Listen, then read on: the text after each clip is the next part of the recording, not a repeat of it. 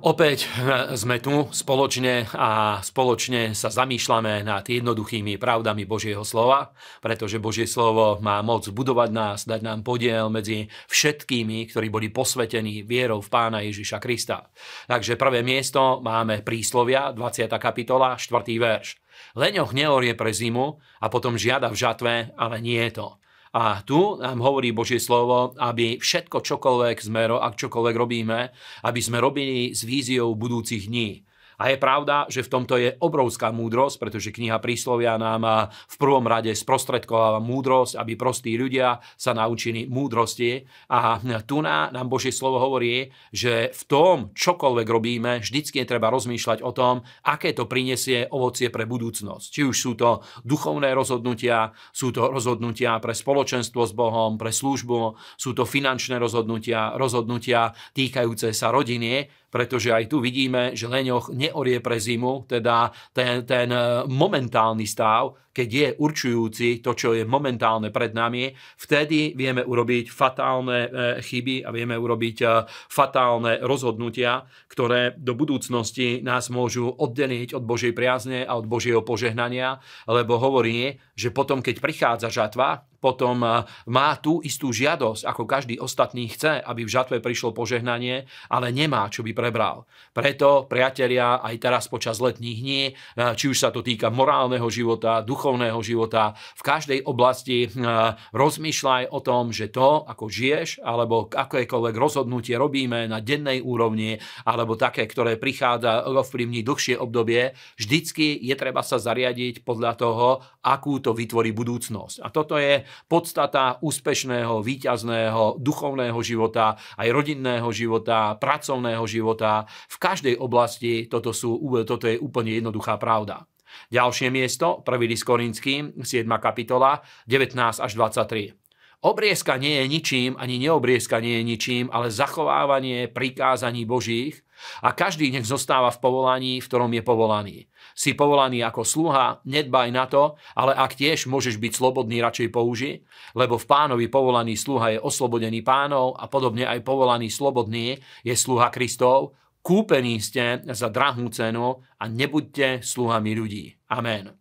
A Božie slovo presne nám o tomto hovorí, že ani obriezka, ani neobriezka, ani akákoľvek iná ceremónia, náboženský úkon nevie polepšiť srdce človeka, ale Božie slovo hovorí, že to, na čom záleží, je nové stvorenie. Či náš vnútorný človek, náš duch, ako to nazýva Božie slovo, ľudský duch, či sa znovu narodil z vody a z ducha, z moci Božieho slova a z osobnej viery vo vykúpenie pána Ježiša Krista, v jeho zmierujúcu, vykupujúcu obeď, to je dôležité. A potom dáva niekoľko ďalších jednoduchých vysvetlení a hovorí, že tam, kde človek je, v tom postavení, v ktorom je, že nie to v prvom rade určuje kvalitu nášho života, ale Božie požehnanie a vzťah s Bohom vie spôsobiť to, aby v akejkoľvek pozícii sa človek nachádza, aby jeho život mohol stúpať. Spomente si napríklad na Jozefa, na Daniela a na ďalších ľudí, ako Boh ich pozvihol, keď ostávali verní voči Bohu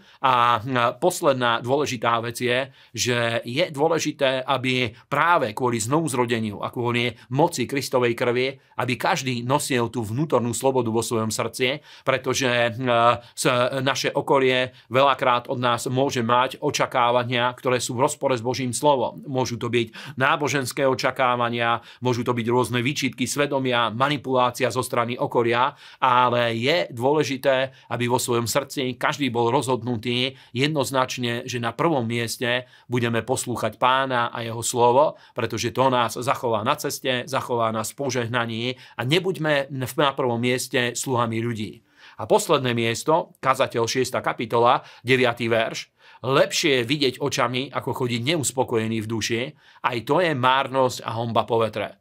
A opäť máme také verše, opäť by som sa rád dotkol náboženstva, náboženských systémov, náboženských prístupov v živote, pretože veľakrát sa stane, že ľudia, ktorí nemajú biblické myslenie, nemajú Božím slovom obnovenú mysel, veľakrát sa uzatvárajú do falošnej pokory. Napríklad hovoria proti Božiemu požehnaniu, hovoria proti víťaznému životu a hovorí, že v tom nie je pokora, Ale presne toto Božie slovo hovorí, aj tu na kazateľ hovorí, že je lepšie vidieť očami, je lepšie svojimi očami vidieť Božiu priazeň a zaopatrenie a požehnanie, ako chodiť v neuspokojený v duši, pretože koniec koncov aj ľudia, ktorí hovoria o hm, chudobe, hovoria o núdzi, o tom, že aká je v tom obrovská cnosť a že v tom je treba nájsť uspokojenie a radosť, zo svojho stavu veľakrát sú neuspokojení v duši.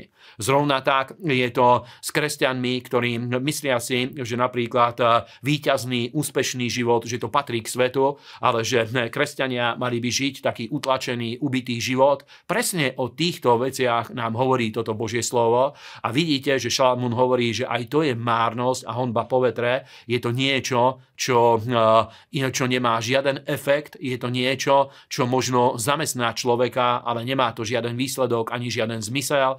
A priatelia, nech Boh nás požehná múdrosťou a zjavením a svetým duchom. Amen.